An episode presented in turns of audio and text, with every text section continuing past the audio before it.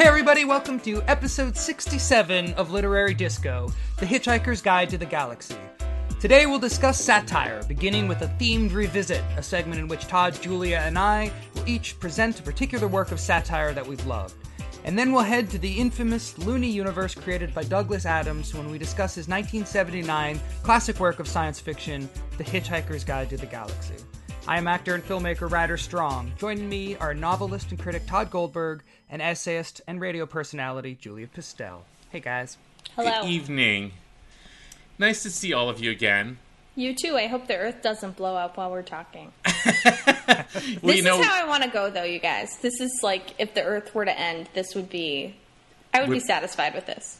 with In which the- part? The Earth just evaporating or being whisked away on a magical spaceship to take you to the Or, heart of the or do you mean? Um, with with me and Ryder in a Google chat? Yeah, yeah. Aw. That's what I meant. I that's meant so there's sweet. worse ways. Yeah. Yeah. I mean, if you're gonna die, have it be with super good-looking dudes, Mm-hmm. That's exactly what I meant. or or a super good-looking dude and Ryder Strong. Mm-hmm, Yeah. Sorry, Ryder. That's okay. I figured I was on the losing end of that uh, equation. You, you saw that joke coming? That, that one was. I'm about a mile away, but Well, you know, we, we were talking before the show started um, about the fact that all of us uh, are are in the midst of big writing projects, and you know, one of the emails I get a lot from people is asking us what our writing process is for each of us that are writers, and maybe we should talk about just that for just a moment because I think people are interested in that. sure. Okay. So, Julie, wh- what's your writing process? Well, um, I mean, in general, I write best when I have a notebook that when I have a notebook that I've had around for a while and I have lots of like ideas and notes that have been percolating for a long time. I mean, like I really need to be thinking about something for a while before I start writing it well. Um, and I think that's left over from my dog walking days where I would, yeah, I would, I would get That's up in the morning. sentence. That's Yeah. a great sentence. I, It's a this is leftover what from my happen. dog walking. This was this was you know this was a great process for me. I would get up in the morning and be like, today I'm going to work out in my head that essay about X Y Z, and then I'd go basically on six hours of walking around with silent animals, and then I'd get home and I'd write about it. Um, so that was That's great. a great schedule. yeah, that's not so bad. It was awesome, but I it, I had to go through that process first of deciding what I was going to think about, um, because letting the 21st century mind wander is not good for anybody. Uh, without without directive. So, um, but now you know, I, I was just saying to you guys offline that I, I really need to write in the morning. Like by by midday, I'm just you know dead and jumbled and obsessed with my email. So I like to get up. Yeah, that's the thing is that Yeah. now, like mid by midday, my creativity is Oh, gone. yeah. Like all I want to do is just lay in bed and watch like fifty episodes of Chopped and just judge people on their lack of cooking skill. Mm-hmm. I'm just obsessed with having my email at zero. Yeah, well, That's that's. it. I think we have a limited amount of focus, you know, and when you spend all your time at a computer and you're focusing on all these virtual worlds, whether it be a collection of friends on Facebook or emails you have to reply to, or business stuff, phone calls you have to make. I mean, that takes so much energy, and it's like if you haven't, if you haven't already gotten your focus onto the page before you go through that, you know, ring of fire. Uh, you're done. like you know, by the end of a couple hours of phone calls and emails and social media, it's like, all right, you're done. You can't. You're not going to then So- return to creativity. So Do you guys turn off the internet when you're writing, or are you bouncing back and forth? I bounce to my detriment. yeah, I gotta stop. Bounce to my detriment. Bounce to my detriment. I try. I try and One of the best rap I- songs there's actually a program called Self Control that you can download for the Mac that you can give it like the that. websites you don't want to be allowed to visit.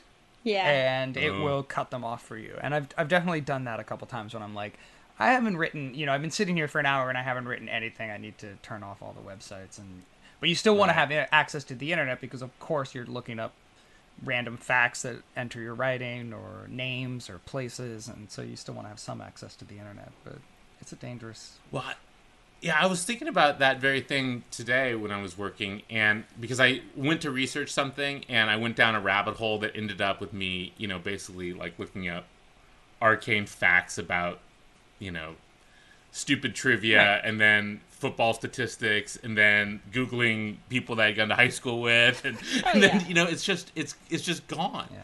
I feel like see th- these are the things that Steinbeck and Hemingway uh, they didn't have these problems. They could just sit there and drink and write and and all of this stuff drifted away from them. They didn't have anything to worry about. Well, So what's let's your not say process, anything Tod? to worry about. I World War their- One, at least in Hemingway's you know, case, few their things. upcoming suicide. So Tod, tell us about your process. You know, I was I was just thinking today that I had to change my process up. That uh, just typing just wasn't going to do it. I think I needed to start really starting to dictate and have someone else do the work so I could go out and live my life. I don't think that's going to work. Well, I used to be a nighttime writer, but I'm trying to be a daytime writer. But I, I have to I have to think for a really long time before I write something, and so I'm in the middle of, of working on um, a new piece of fiction right now, and I can sort of see the length of it, but that's stopping me somewhat from just the individual scenes. And I don't know if you guys suffer from that same problem, like when you know the beginning, the middle, and the end, and you feel like you just want to sh- jump to the good parts. And uh, what I found is that the more coffee I drink, um, the more I think I know what I'm doing. But actually, it's just that my heart is beating super fast, and that uh, I'm not really actually accomplishing anything. So the I've been false sense of lately to- exhilaration. Like, Yes, Right. that's exactly Yeah. it. That I've been. I came I've up been with something good. to- No, you didn't. You're just sweating because you No, drank too much no. coffee. All right. You had breakfast blend. That was your problem. so I've been I've been trying to wean myself off of legalized stimulants while I write to see if uh, to see if I actually can do this on, a, on a more regular basis without it. I and, and in a way, I feel like those people that are like, ah, I have to drink in order to get to the spot. And I'm like, man, I, I drink a shitload of coffee when I'm writing. Can I write without having, you know, nine cups of coffee in me? And also, I would probably go to the bathroom a lot less, which would which would probably be helpful. Mm-hmm, mm-hmm. Hmm. Um, but you know, it, I spend a lot of time thinking, and then I write in like bursts. You know, it'll be five hours, and I'm just going, and then you know, then I'll tr- if if I if I don't recognize that I've lost it, I'll try to be try to recapture that moment over and over again that same day until I just realize that I've petered out. So I try to stop myself when I'm hot, like stop in the middle of a sentence or stop in the middle of a scene now.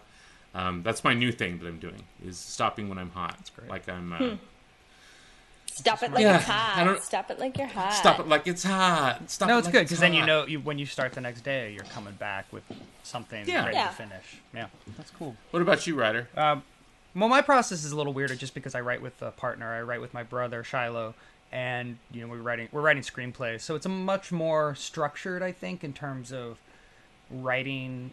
Like when we're actually like the process of how we get from an idea to uh, a finished script is very structured. The steps are very predictable and they're always the same.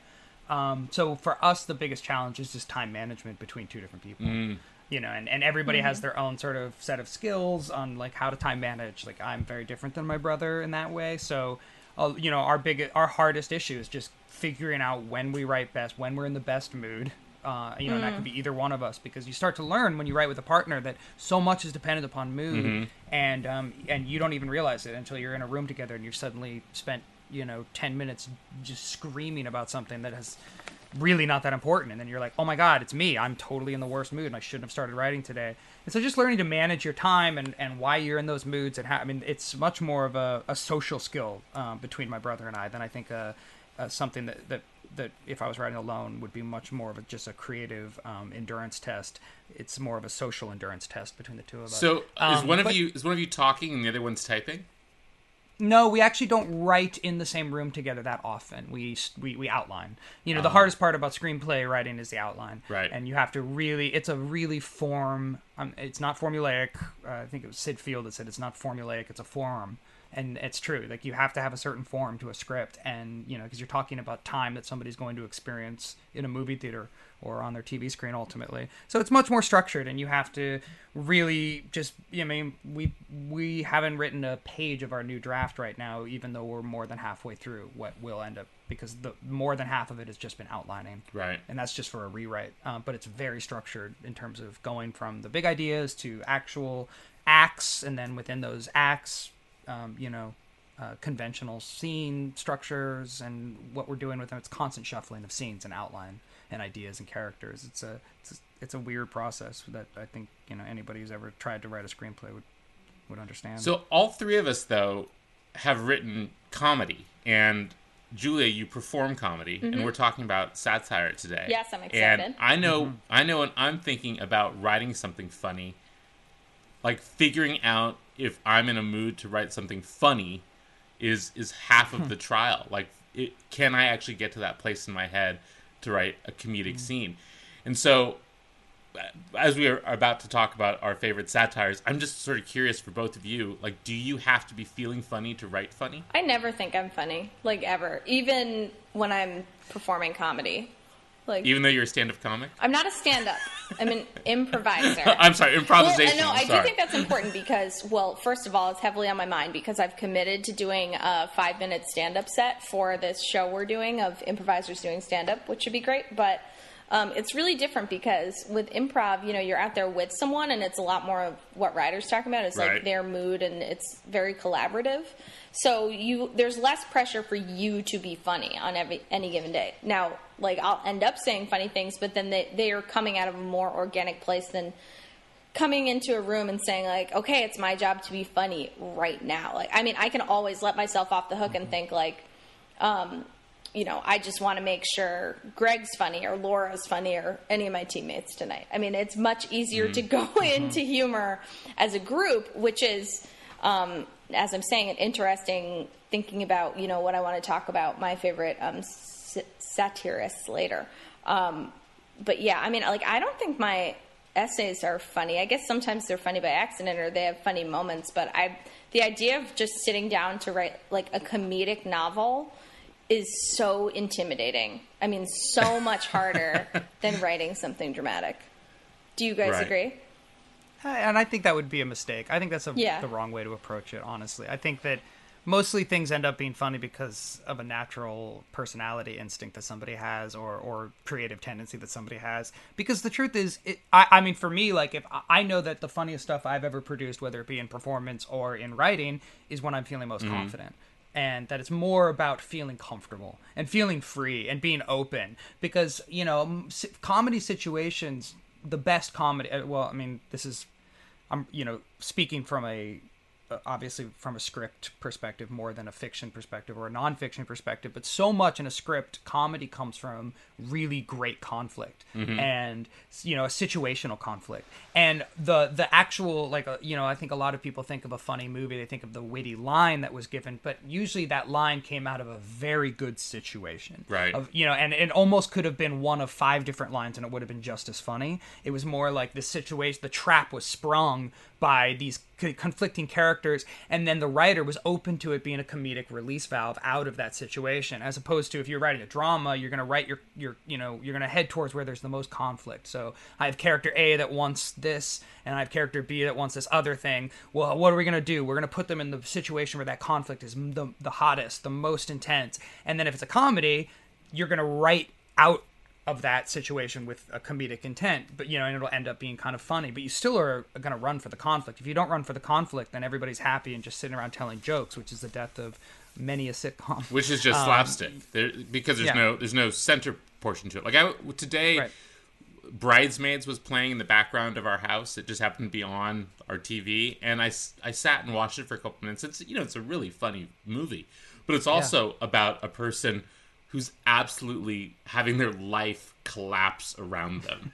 You know, they're right. losing their friends, their job, their life, everything collapses around them, and then they have to take right. a shit in the street. And and and it played played differently. You know, it's it's it's the recipe for a tragedy the, uh, of tragedy, yeah. right? It's but totally. it's it's the quality of of the person's logic that makes us sure. amused. So yeah, now that you're saying right. the confidence thing, Ryder, that's so it's so true. I mean, I think that all the good comedy that I do as a performer comes out of it always comes out of a philosophy of a character or a situation. So it's putting a confident philosophy up against whatever situation or worldview or whatever. Um, and then when you think about that in terms of writing, you know, the best comedic writers are so confident, even they're completely critical or hard thinking points of view against the world. I mean, uh, Hitchhiker's Guide's a good example, and we'll get way more into that later. But um, you know, George Saunders, like these are really critical people. Um, and they're not afraid to be critical, and yeah. they don't feel that they have to hedge their bets. And you know, tragedy or drama can really, you know, you can people are so much more victimized in those situations where a comedic writer can never be a victim. They always have to be a aggressive outsider um, who really believes in the truth Yeah. of the comedic scenario they're setting up. So yeah, I think co- confidence is the key. We've solved it. Confidence is comedy. and you know when i was younger and was trying to be funny you know it just i sounded wheedling i think mm-hmm. you know? And then mm-hmm. when i would write essays that I, I hoped were funny. And then later when i you know like my my last book i wanted it to be black comic but i didn't want to write any jokes. And and so you know like i would have to put myself in that that area where I'm, i have to make sure that the, the character is weird and fucked up enough to be that people will understand the logic and be like, oh, "That guy's fucking weird," and I find it vaguely amusing.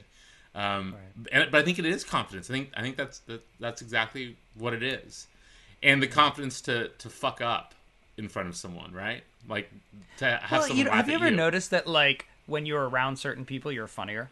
Yeah, Like, do you know what I mean? You- You have people that you that f- you feel comfortable that they know your humor, they know when you're joking, and you're always funnier around them. Like, Mm-hmm. I've definitely noticed that in my life. You know, like there are certain people that think of me as a serious person. It's probably because in that relationship, we don't. I don't feel comfortable enough to be. You know, funny. Whereas with other people, when I'm more comfortable and I, you know, we've laughed together in the past, I'm more confident and I'll take that risk because comedy is always a level of mm-hmm. risk. Well, and uh, as people are, are always want to say about you and I when we're together, Ryder, that we bring out the very worst qualities in one another. you bring out the the scummy comedian in me. All right, great. so I was actually specifically thinking of Tod. when I was thinking about that. So, actually, let's get right into our satires Yeah. because it's right into it because it's already been 20 minutes of talking before satire. But um, I was actually going to talk about George Saunders Oh, because me I think he is probably the greatest Yeah. living satirist in America right Yeah, now. I agree. And I know we've mentioned him on the show before, but I have to say, CivilWarLand in Bad Decline is, I think that's his first collection of short stories. Or it's at least it's the first collection I read, is so unbelievable, and everybody should rush out right now and buy it. I haven't finished his latest book, which I've heard was also So incredible. good. So Um, good. But I wanted to read a section from Pastoralia, which is um, his second collection of short stories, I think. Um, there's this. I was just flipping through it today, and I found the perfect, what I thought was the perfect George Saunders uh, moment. So, you know, George Saunders tends to write in this. He, he a lot of times he creates a science fiction-y kind of world where there's some new technology or it's post-apocalyptic in some way, but he always starts in media res, so you have no idea what the world is, and he's very involved with his characters, and he his voice, you know, his prose changes to the voice of the characters effortlessly, and it's always this breezy style, and you kind of have to start in the middle of this world and then figure out like what how it's operating, who's in charge, and what happened to humanity to get us here, what the technology is that they're using. So there's a lot of like sort of detective work that you do as a reader just to find your way out of a George Saunders story and see what's going on, uh, because his central characters he invests so heavily in them, and his narrators are always so fully um, fleshed and and they're just in their world. They don't question their world the same way that you do.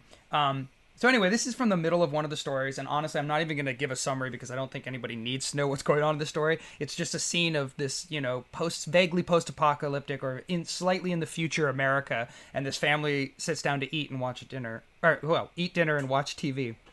For dinner, Jade microwaves some stars and flags, and stars and flags is capitalized. They're addictive. They put sugar in the sauce and sugar in the meat nuggets. I think also caffeine.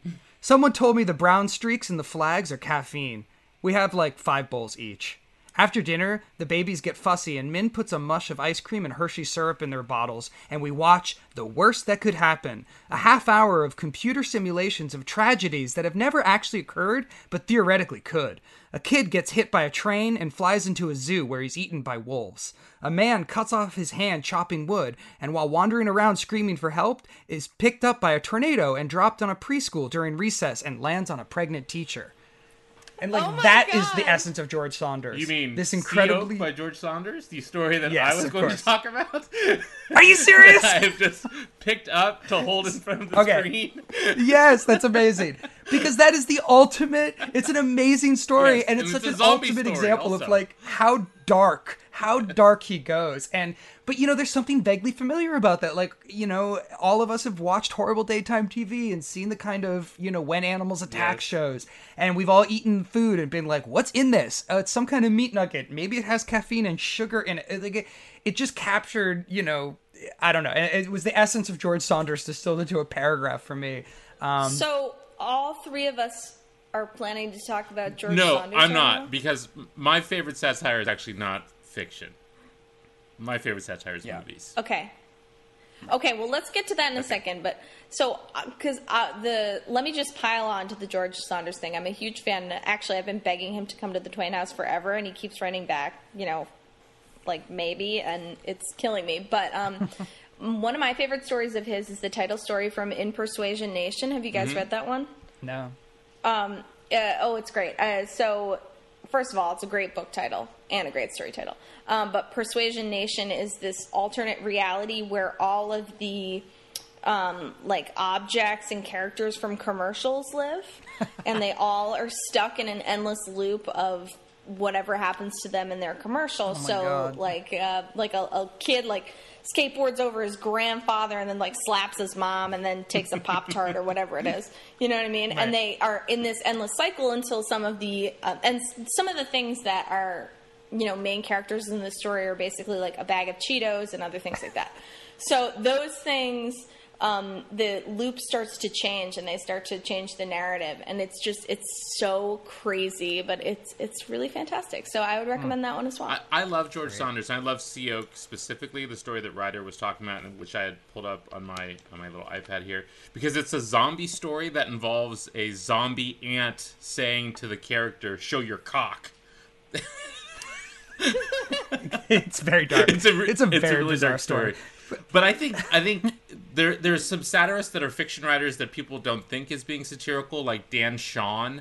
He has a great short story called Safety Man uh, in his collection Among the Missing, about a woman who basically falls in love with uh, an inflatable man that uh, she dri- she can drive around with after her after her husband dies, or they can leave in the window so it looks like there's a man in the house. And then there's another story of his called Big Me, um, about a kid who you know basically wants to be a, a detective in his own small town. But I mean, the, they're not funny. Is the thing? They're tragic, and I think sometimes when I read satirical fiction, it stops being funny because I see the machinery of the tragedy behind it. So my favorite satire really and like if I if I need to find a happy place, if I'm on a plane and I think it's about to go down, I will watch Galaxy Quest, the movie Galaxy Quest, over and over and over again because it's it, and it's it's actually apropos to our discussion about Hitchhiker's Guide to the Galaxy. Um, because it's Sure. you know if you haven't seen Galaxy Quest number one, stop listening to the podcast. Go turn on TBS. It's on there. Do it. Um, and you know it it takes itself seriously, and that's what makes it so funny. That it's making fun of this fake Star Trek type TV show, and all the characters are you know very recognizable, but they aren't in on the joke. We're the only ones that are in on the joke, and it's it's so fucking funny. And I, I end up quoting the movie constantly, um, and it's it's a, a very comfortable place because it makes fun of the things that I love about sci-fi. You know, oh, there's a rock monster. What's the rock monster's motivation? You know, oh, I love that shit. and Tim Allen basically hold on, hold playing on, hold on. I'm William gonna I'm gonna quibble with you though. I'm gonna quibble with you. Like, what is is that technically a satire or is that a parody? Like, what? I feel like there's a difference because a satire usually is is is is hewing closer to well, no. What is it? It's i think a satire is more critical Yeah, like I don't know what Galaxy more Quest is critical of other than It's critical of of sci-fi fandom, and oh, and the Alright. the idea that people associate real life with what happens on Star Trek, that that they're to glean anything from that. So I think there's that part of it, and then it's also satirizing Hollywood. Mm-hmm. satirizing the culture Right. personality that goes along with these people. Well, my favorite satire writing, since you've opened the non-book, you know, porthole that we can go through, um, is uh, porthole. Portal. I wasn't going to say anything. Either one. I was just going to you, hope you've still got boats on your mind. I was hoping Tucker wouldn't edit boats. out porthole. no, leave it. Porthole. When has anyone ever said the word por- porthole in like in the last thirty years of my life? Never.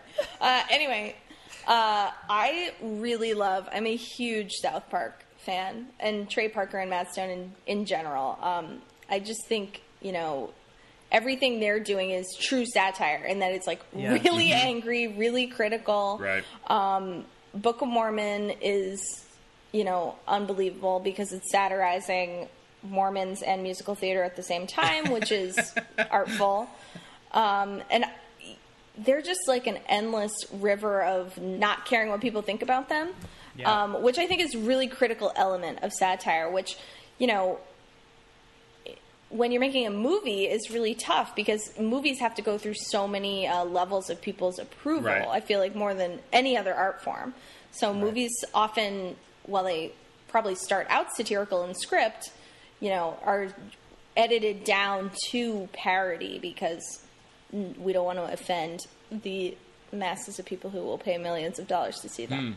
well, so I think South this is going to Park, come for up. some reason, has a blank slate to just be horrible, which I well, like. I, but because it's a cartoon, Right. you know, that's always Right. gonna. Uh, the, I think the great American satires uh, have been The Simpsons and uh, Family Guy and and South Park because we we give cartoons uh, the sort of But what, you know get out of jail But free what about card. something like MASH? You know, that ran for 20 years, satirizing a war that lasted, you know, a quarter of the I time. don't know, man. I I- I feel like you know it's interesting because the the two examples that you've picked are are closer to what I think is going on in um in the Hitchhiker's Guide to the Galaxy, Mm-hmm. and that is a less biting satire than I than some of the examples that Julia and I. Are, have been mentioning uh, because like the movie that I was thinking of was a film called Bob Roberts. Oh Have you yeah, guys ever seen that? That's a good It's- movie. Yeah. a mockumentary. It's a political mockumentary with Tim Robbins as the star, and he wrote it and directed it too. It's wonderful. It came out in like 1994, and it's this whole idea that this really, really conservative, um, um, uh, I think he's a senatorial candidate, or maybe he's just running for the House. Um, but he um, he's like a folksy Bob Dylan guy, so he plays songs about you know how down to earth American he is, and he's also like, of course, the most cynical, you know, evil conservative guy. Um, but so I, I actually ended up looking up satire and I did it in two places. I looked up satire in did you guys ever have this book, Benet's Reader's Encyclopedia? No. Do you know this no. book? This was like one of those first reference books I bought as a teenager when somebody was like, "Oh, you're into literature? You need a Benet's Reader's Encyclopedia." and so, like, you know, it was given to me, or maybe I went out and bought it. I don't know, but I, I, I know that this was like always my go-to in college, like in my freshman or sophomore year of college, when somebody would use a literary term that I wouldn't understand, I would go home and look it up. Here, you know, write it down. Onomatopoeia. This is this was so when I was thinking like, what is satire exactly, and how is it different from a parody? And what I, I went and grabbed this and I looked it up, and um, it has a pretty great definition, or you know, a couple of sampling, and then I went onto Wikipedia and I was like, well, let's see what Wikipedia has to say. And of course, Wikipedia has so much more information on the definition of satire, and it's just almost overwhelming. And i kind of like had to stop reading the wikipedia entry. I was like there's too much information here to the point where i'm losing track of what a satire is. But both sources really talk about two different types of satire and um, wikipedia of course says there's three and but i'm, I'm sticking with the benets for a second. And maybe it's pronounced bennett's i'm actually not sure Well, it's French. but yeah, it's French. So they talk about in here. They talk about the Juvenalian satire and the Horatian oh, boy. satire. Juvenalian is a biting, morally indignant expose of evil and corruption, and a Horatian is a gently humorous satire that aims to correct through laughter. And hmm. it sounds like you know, if you think about you know what what your average South Park episode decides to skewer, it's usually pretty on the money, and it's pretty. It's it, they don't they don't shy away from who they're attacking. Right. You know, they outright call ideologies ridiculous that they're criticizing is ridiculous, and they create a storyline to sort of um, illustrate that ridiculousness. Whereas when you, you think about Galaxy Quest, like for me, that's an example of a movie that actually has a lot of love for the sci-fi genre true. and probably loves the fans and actually is sort of gently chiding the fans for being so nerdy and needy and so um, dedicated to this. But actually, at the end, you know, the fans end up being the heroes. Like it's not that biting. Like I didn't walk away from Galaxy Quest going like I'm never watching a Star Trek movie again. They're so so stupid. If anything, Galaxy Quest made Star Trek movies better because then they have to be more sophisticated. They can't rely on the cliches that were lambasted by Galaxy Quest, and so the next Star Trek movie has to up its game. So I, I think it's it's helpful to think about those two. And going into our discussion with the the Hitchhiker's Guide, like I think this is a very good question that I had about the book is like how biting is it? What is it actually saying about the universe and humanity? And that's kind of my overriding question to leading us into that discussion. Um, because I'm not sure. Like I don't I don't know. It's either really really critical in a way that I kind of missed or it's kind of soft. Well, it's also really, really, really critical of a time when you were four. Yeah. Right. Yeah. Okay. So shall we get into it? Do we feel good? Do we know what Yeah. satire is? Yeah. I love South Park. My favorite episode is the one where Britney Spears doesn't successfully kill herself. Love that. Oh, that's, that's so Oh, you know what? uh, Um, what I also love is Mel Brooks, Blazing Saddles. Now, is Blazing Saddles satire or parody? oh parody? yeah. No, that's parody, man. I think that's parody. My entire life is a lie.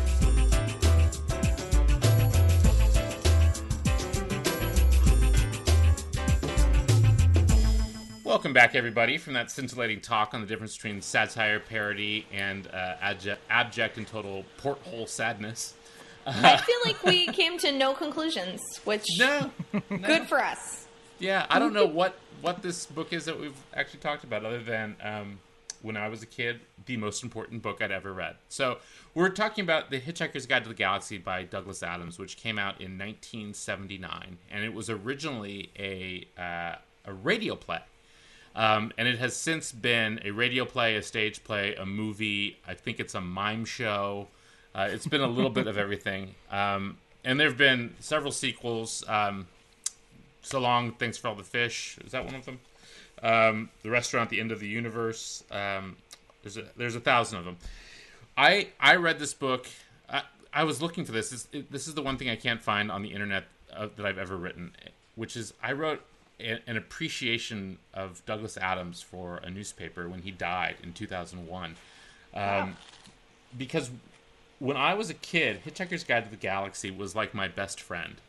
It was the only thing that made me feel normal Wow. when I was about 10 years old. I had no idea. That's Yeah, it, cool. yeah, it, it was a really important book to me, and all of the Hitchhiker books were really important to me when I was 10, 11, 12, 13, 14, well, probably 13 years old.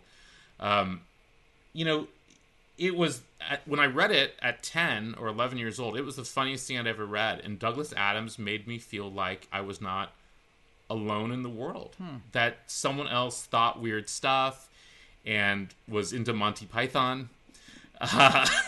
That's so funny. That's maybe- exactly what I was thinking of when I was reading this book. At one point, I was like, "Why do I feel like I'm suddenly, uh, you know, watching the Holy Grail, Monty Python and the Holy Grail again?" It has this Yeah, it- similar it- tone, right? It's that. it's cer- Yeah, it it's does. certainly of its time, and it's it's you know reminiscent of the Doctor Who episodes that I saw on PBS when I was a kid.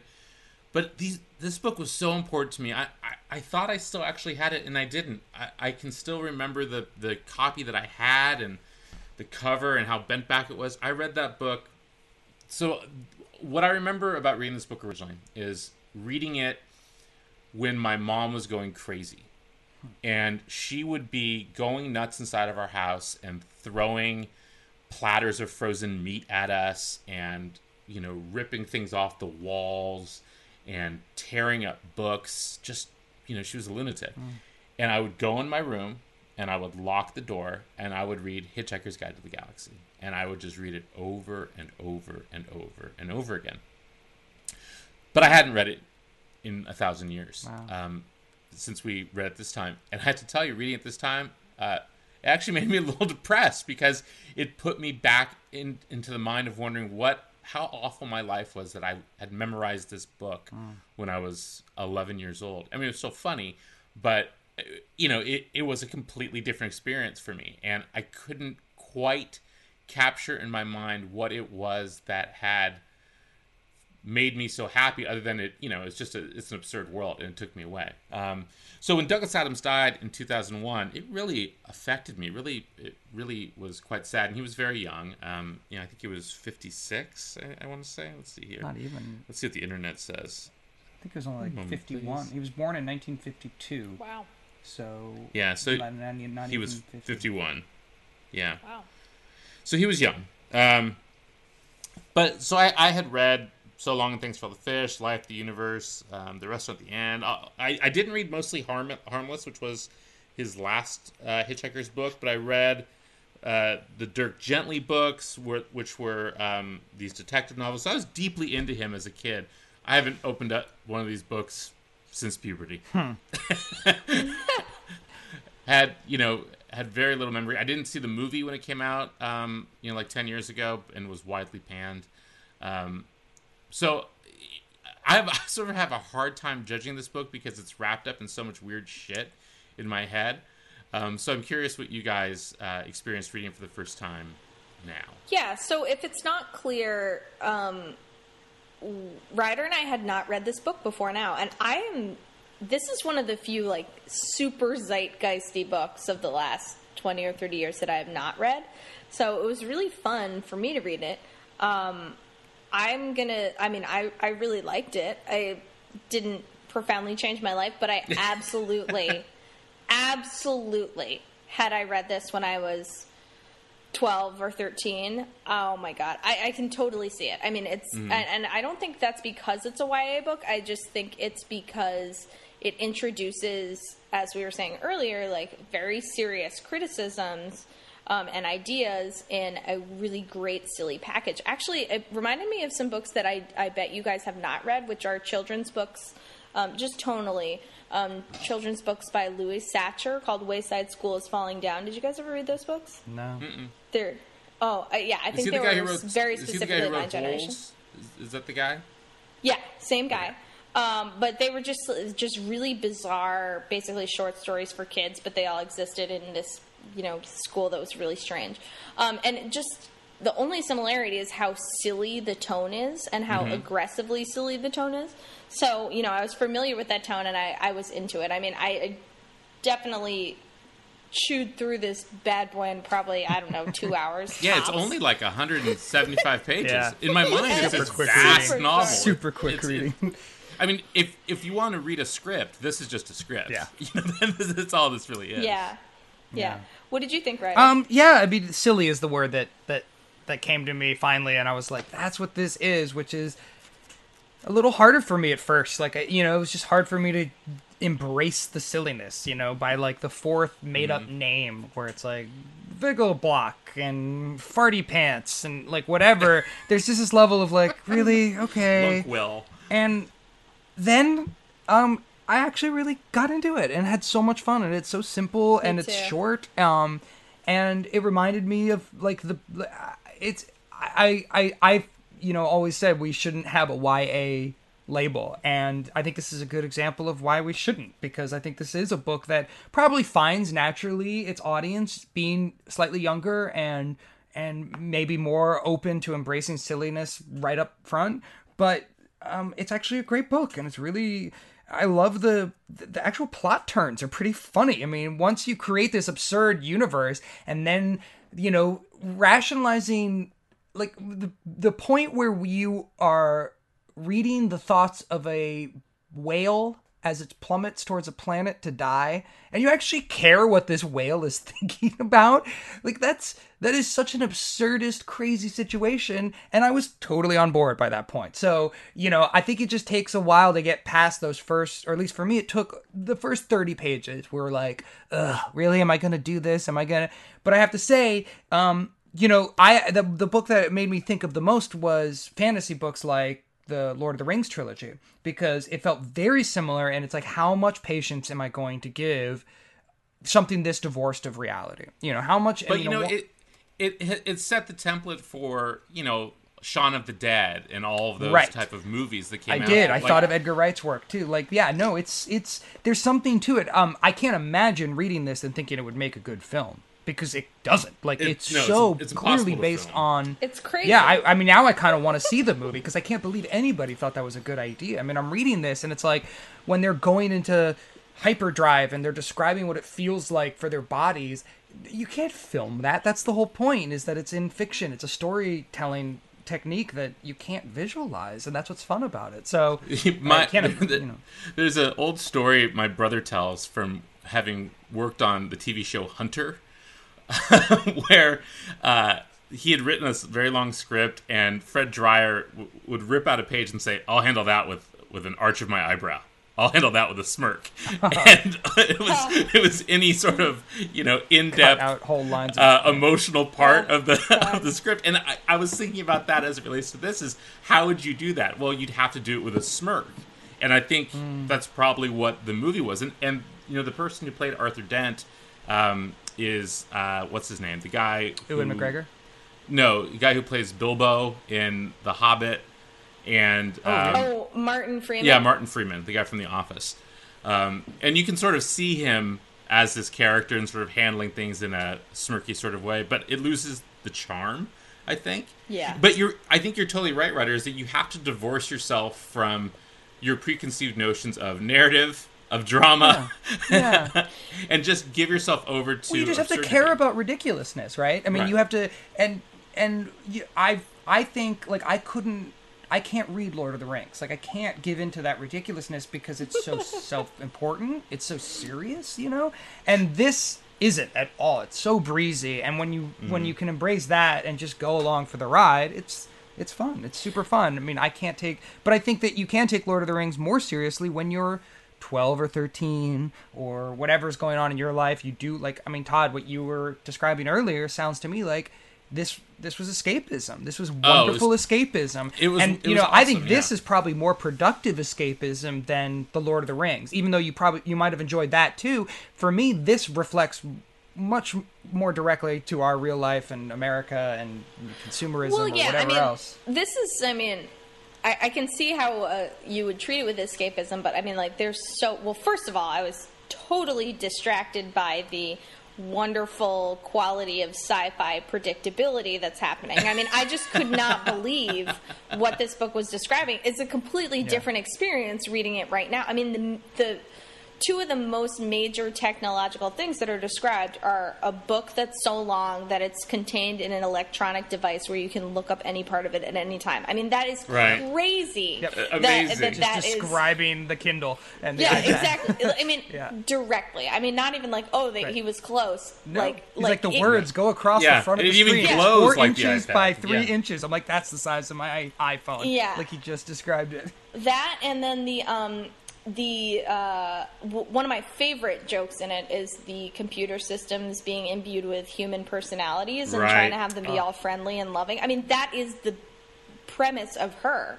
You know what I mean? Right. The movie her, um, and it's and the, the something mere that we're idea really of the moving towards. paranoid android you know i mean that's every Yeah. every movie that has come since then uh, basically has had a paranoid android right. Yeah, yeah. C three PO. I mean, this is it's, Right. Although C Although three this PO came was after first, that. but Yeah. um, so that was that was an interesting experience. I mean, like no kid reading this now is going to have the same mental experience of baby Tod. But um, I, I think the social criticisms embedded in this are really good. You know, they're really um, in that way. It's closer to WALL-E or something like that, um, where it's not just silly. It's definitely not just silly. There's Okay, hold on, but that's kind of what I wanted to get at. Mm-hmm. What? Yeah, go for it. What is the social criticism? Like, because I definitely can watch WALL-E and be like, all right, Americans eat too much and gain too much weight, don't move them enough, right? Like we are, and we rely on technology too much. Like I can point to WALL-E and see in the story. Uh, you- characteristics that are in contemporary life being reflected back to me in a poor way and in this case i'm not sure what's being reflected back to me. Am i supposed to feel bad about the way we treat animals? Because that's kind of the only thing i get from this and i go this is something you know like I, i've you know part i've benefited from science experimenting on mice which plays a big part of his plot. So therefore is that the only because otherwise the whole world gets evaporated and i'm not sure where the criticism is reflected back to me and I can look at this and say, "Oh, well, my behavior is going to be better now that I've read this book or that I've thought about this issue. I'm not sure what behavioral change I would make. Well, I don't think you book. can look at it as a as a teaching tool. I mean, I think sure. it's it's talking about the same things that sci-fi often talks about, which is the state of the world at the time it was written. And so already you're seeing burgeoning consumerism, uh, a lack of regard for the planet. We're ruining our resources. We're abusing our animals, and we're abusing ourselves, and and are self delusionatory about our place in the universe. Right. And so all that stuff, you know, it, it, it's basically saying we could be zapped out at any minute, and in the scope yes. of the universe, we're so insignificant as to be you know we're just gray matter basically that's great yeah. yeah yeah, that's exact i totally agree and i think that operates on multiple levels of the book and i think this is why it is very popular with teenagers is because it very breezily and simply presents the idea that we're not as awesome as we think we are right. on many levels right yeah. one in that the, so the planet that the planet could di- disappear at any second and it's no big deal to anyone else right. um, two that mostly um, harmless you know i mean yeah, right. It, it's right there two, and, and this is the big spoiler, but I think everybody knows the whole plot of this book in the world anyway. But that mice are have been testing us rather than us testing right. mice. I really right. like that. Such um, a fun turn. I was so happy yeah. to read that because so I had no like idea that that, was coming. Is really just it. it's just fantastic. Of like we're not the center of the universe. We're not even the center of our own world, and it's perspective. That I mean, that's what good sci-fi has to offer at all times is perspective, and to offer it in such a fun way to like a lot of people is is very valuable. I mean, perspective yeah. is presented very well in comedy. And yeah. think about it so. also what it's reacting to in sci-fi. So this is post 2001, post Arthur C. Clarke's 2001 and the evolution of sci-fi that happened after that. And here he comes along you know, just saying, "Oh, stop being so fucking self-important." You know, old right. man on a planet. You know, the, right? You're this is absurd. You know that we literally are a bypass, and you know, not everything that is in the universe is about the humans. Um, you know, so I, I reading it now, I, I I got that reaction when I was when I was 11. I was just like, "Yeah, man, it's you know." My crazy mom is insignificant. We're all gonna die. You know, it's lucky I didn't. Right, it's almost empowering Columbine, because you know, everybody's equal. right, They're, we're all equal in our insignificance. So the people that at that age hold power over you become powerless in this book. Mm-hmm. Yeah, I'm trying to find a little bit about God and like proving God. Do you guys? Know oh yeah, about? yeah, yeah. That's a really weird right. passage. There's so many fun little passages. I wanted to point out the one. I won't read it because it's kind of long, but I love the weird moment where one character says something to the other and that sentence goes through the time space continuum to like some other intergalactic war between two warring species of on another planet. They win that war and fight for centuries and then come back to get revenge on earth but they get, mess up their scale so they come back so small they just get swallowed by a dog. Right. it's like this the most random like two page moment where you're like wait a minute what am i reading about? And but it's really funny and clever and and uh, reinforces the the theme you guys have been saying how insignificant all these things are and how insignificant we are um, or in that case how significant we are to another whole you know galaxy and then how insignificant they are to us it's just mm-hmm. a great weird aside the the thing about god is on is on page 46 at least of uh, my version which is um, the argument goes something like this I refuse to prove that I exist, says God, for proof denies faith, and without faith I am nothing. Which, you know, that'll that'll bend your mind a little bit. Yeah, but then it goes on and says like, and the humans were smug about it or whatever. It's just a really oh yeah here it is. So, but says man, the Babel fish is a dead giveaway. Could not have evolved by chance. It proves you exist, and so therefore by your own arguments you don't. QED. Oh dear, says God. I hadn't thought of that, and promptly vanishes in a puff of logic. oh, that was easy, says man. And for an encore goes on to prove that black is white and gets himself killed in the next pedestrian crossing. Yeah. I mean, that's yeah. super classic of this book. It's yeah. pretty funny. And you know, at, when he was writing this stuff at the time, you know, so this was it was first a radio play, and at the time, Douglas Adams was actually writing for Doctor Who. Um, so he wrote for the season that aired in I think seventy eight or seventy nine, and uh, I think it was a story editor on the show. So a lot of the stuff that you see in this book, and, and the reason why I think there's clear parallel now, clear parallels now to the current seasons of Doctor Who, if you should watch it, is that you know he he created some of the modern day mythology of what we think of as sort of quirky sci-fi and I think they were they were still using ideas that he pitched all the way through like 2010 or 11. I remember reading something about like one of the Christmas episodes or something that was based on a, a Douglas Adams idea from a thousand years before. So you know, these these ideas of insignificance, but also of strange powers that exist in the world that that see our insignificance and mock it. It was more original in 1979 than it is now, and I think you know some of the humor suffers because of it, but then some of the humor also is just like, oh, it was written by someone who was 26. You know, it's just it's dumb fart jokes. You know, like you were saying about right. the names, Ryder. Because one of the characters' name is something like Sloppy Fart right. Man or something like that.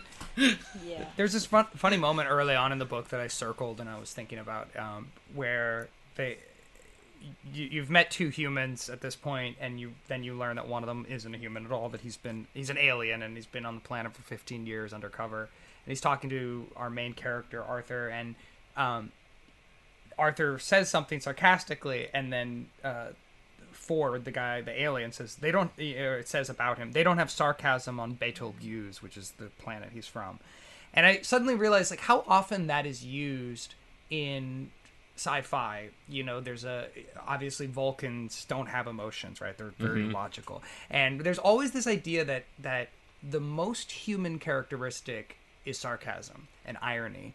And I thought that that related nicely to the book in general. It's like, in a way, you know, the most human we can be is to be sarcastic because it implies a connectivity. You know, if you're saying something literally, but and then implying its opposite with your tone or with your face or with the position that you you've you've put yourself in the conversation, you're you're connecting with the person on a nonverbal level you're communicating something more than the words you're literally saying and that that becomes the most human way to share and connect with other people i i, I think is really kind of true. And i mm-hmm. think that you know that's why you write a satire is because you believe that. Like i think that that is a you know the idea that that sarcasm is almost the most human thing we can do is something that douglas adams firmly believed and it's something that a lot of you know jonathan swift probably firmly believe and like the idea that that by being disruptive and um, winking that when you share that wink with a person it's almost more powerful than if you share a literal agreement with each other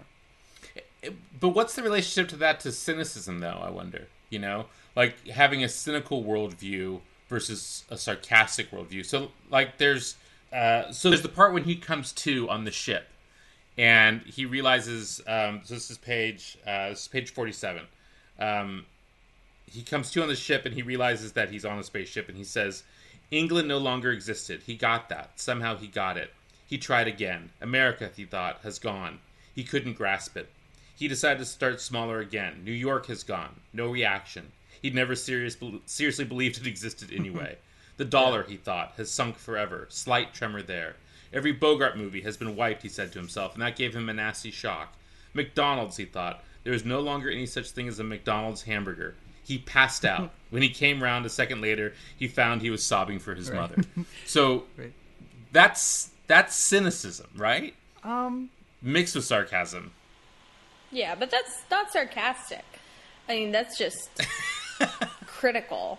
Um, I mean, but it also right. has a huge ring of truth to it. I mean, it's impossible to conceive of, you know, like if China blew up right now, I would feel less sad than knowing that someone I knew in China had been part of that. Mm-hmm. You know what I mean? That's it's wow. just elevating a it's wow. elevating a, a when the feeling. when the Red Army comes to America, Julia, they're coming for you first. They are not coming for me. I have a friend to China. I think I'm going to try and make the connection because I, I think there is a connection, Tod, to what you're saying. And, and let me see if I can work it out because I think it's there somewhere in my brain. But the idea that, okay, so sarcasm is the power of the disempowered, right? Like you, you use sarcasm because you can't literally say what you're fighting for. You have to undermine what you're literally saying with some sort of wink or intonation that lets the person know that you're being subversive. Mm-hmm. So it's a subversive act. And so sarcasm is the power of the underdog. It's the person who's feeling cynical about the authority. So, you know, satire is always about poking fun at the government or the you know the commercial the economy what, what you're poking fun at authorities that you feel disempowered by. Because if you were empowered you would actually just go out and change them. You would you know uh, take over the government or violently or otherwise or economically or you would just do the things you want to do literally. Sarcasm is the power of the person saying you know i'm going to not literally subvert the government i'm going to subvert it with my tone mm-hmm. or with my you know my wink here and i think that that's that's the role of satire is to be cyn- and so it will inherently be cynical because it has to tear down authority in some on some level See, I that's think so that's a good interesting. answer. I think Yeah. that yeah, I agree with what you're saying, but I also I mean, feel that's, like that's Jon Stewart's role, basically. yeah, right exactly because jon stewart is always able to say hey, i'm just a comedian Right. You know when it gets too serious he can Sure. throw up his hands and you know like he did when they brought him on fox and he was like i'm followed by a puppet show Mm-hmm. like don't you know don't don't take me too seriously but of course jon stewart ends up being one of the most serious voices in american politics Right. because of that position because it's a and it's, it's an extremely powerful position to place yourself outside of the authority and then subvert it Hmm. from outside I, I think that's true. I think, but you're speaking of sarcasm so positively, and while I agree there's great context for it, like as a comedian myself, like I really don't. Sarcasm is really, really, really hard to do well in a way that doesn't just sound like complaining. It's really, really, Right. really, really, really difficult. And I think that right now in American humor, we're moving away from sarcasm and much more towards sincerity. You know, where Jon Stewart's still popular. Um, you know, John Oliver's show is much more. It's like Jon Stewart without sarcasm. It's just really, Anger. really angry. Yes. Um, Yeah. And people love it, and it feels refreshing. I love and it. Um, Yeah. uh, yeah, I love it too. And sarcasm well, is I think tough. unfortunately in this in this conversation we've because of the connection I made, we sort of collapsed satire and sarcasm. Yeah. and I think that we should sort of maybe take those apart again because I think Jon Stewart and John Oliver and a lot they they all fit within the realm of satire. Sure. not so much necessarily because sarcasm is just a tool of the satirist. Yeah, but I mean, I um, do but think- in general satire can take a form that is not necessarily sarcastic Sure. in tone. And so here, though, he's he's really applying a very British sensibility, obviously because he is British. But you couldn't read this and not hear that you know the the the Monty Python accent. you know Totally. acid tongue yeah, view of the world. I mean, the- understatement, dry. right the, right. all i mean it, it was born to be acted by john cleese you know you, you can just see it Right. and i think that's a very interesting thing that you know that this book if it were written by an american would be a completely different experience than if than it is written by a brit in 1978 um, Totally agree. and Yeah. and i think the disconnection that people probably have reading it now if they do and, and i'm sure people probably do and i'm sure people still read it and enjoy it is some of the things that he's satirizing um, are off the the consciousness of the world you know like save the whales it was such a big thing Right. Yeah. that they made a star trek movie about saving the fucking whales Right. um, and They wrote a choose your own adventure about it. yes. I couldn't believe we came back up to Wales. What, what is the, it was it was the something- zeitgeist, keep reading man. books from 1979. That's what happens. So I think there's you know some of the humor is is lost because because it was a radio play. It had to be of that exact moment, right? Like you- you're not going to do a radio play of something that was funny in, in 1925. Now, it'd be hey everybody, we're going down to Chasen's with the flim flam and the jib jab. You know, no one wants to hear that mm-hmm. shit. Mm-hmm. Um, Yes. except for me because I like to do that voice. Uh, it looks like those crazy crowds are bombing the Jews again. Um, that would be a little radio play from the 1940s.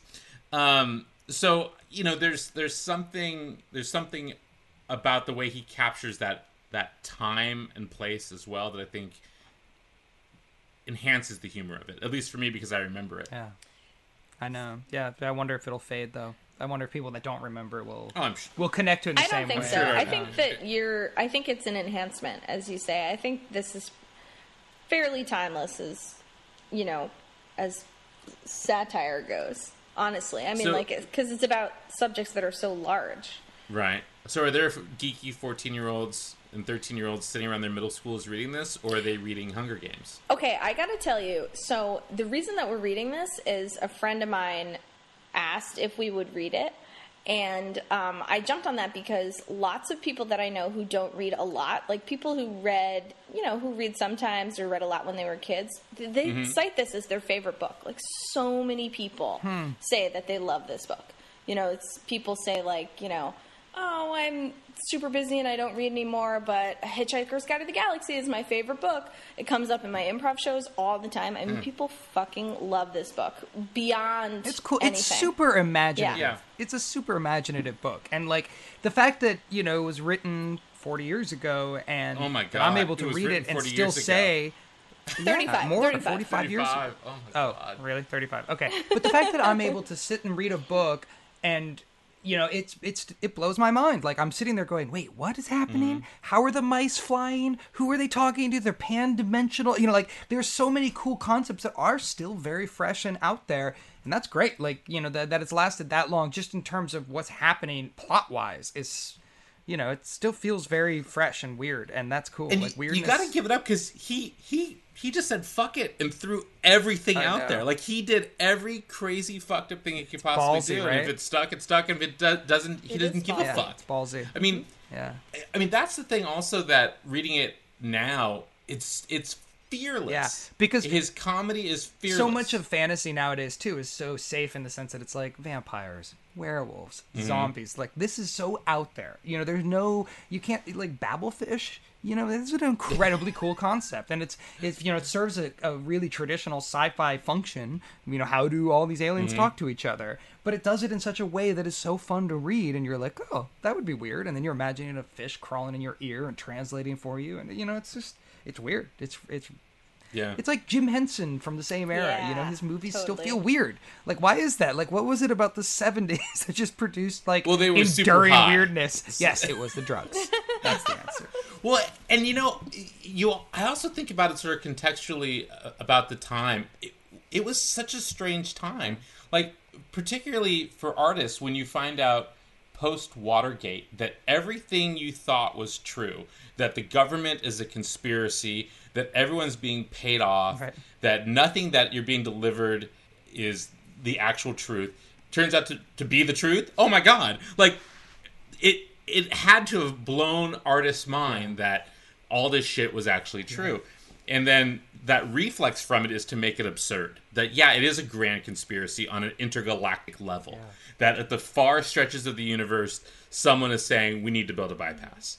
Um, and so that that's I think something that we forget about when we look at a book like this or when we look at popular films at that time. All the great films that came out in the late 1970s, you know, reacting to what was going on when basically the world was was exposed to be as crooked as we always believed it was. And that you- and, and at least in america that you know a guy named bob and a guy named carl figured it all out. They just happened to be writing for the washington post. Uh, you know all that stuff i think plays into this. You know post vietnam Yeah.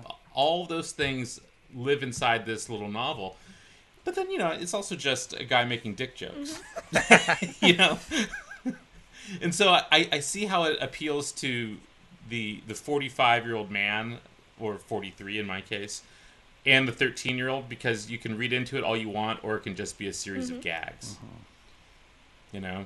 And I, I think there's i think there's value in that. I think a- at least as someone who appreciates laughing but doesn't laugh enough reading books i still i still got a lot of good chuckles you know and that's that's surprising because we read so few funny books. I mean, the three of us read so few funny books. When was the last time we read something that was not unintentionally funny? Like, you know, Flowers in the Attic is funny. Um, Pillars of the Earth is funny, but it's not because they're funny. Gabriel's so funny. Gabriel. Oh, is Gabriel. Hilarious. God, I hope you guys enjoyed last week's Laugh episode riot. where all three of us Yeah. laughed till we cried. All right. Well, any last thoughts, boys and girls, on Hitchhiker's Guide to the Galaxy? Hey, thanks for making us read it. Everybody who loves this book. Yeah, it was I, I feel very late to the Uh, party, Yeah. but it was great.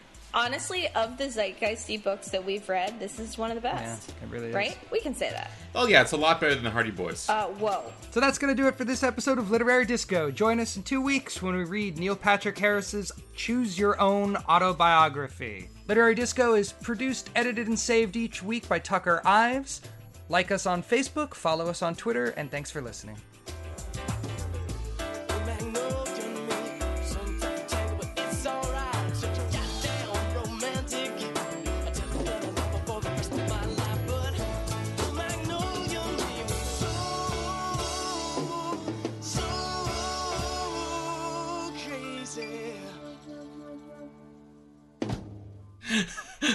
My dog is ready for bed. Minnie apparently doesn't know that the time has changed. I'm in her bedroom.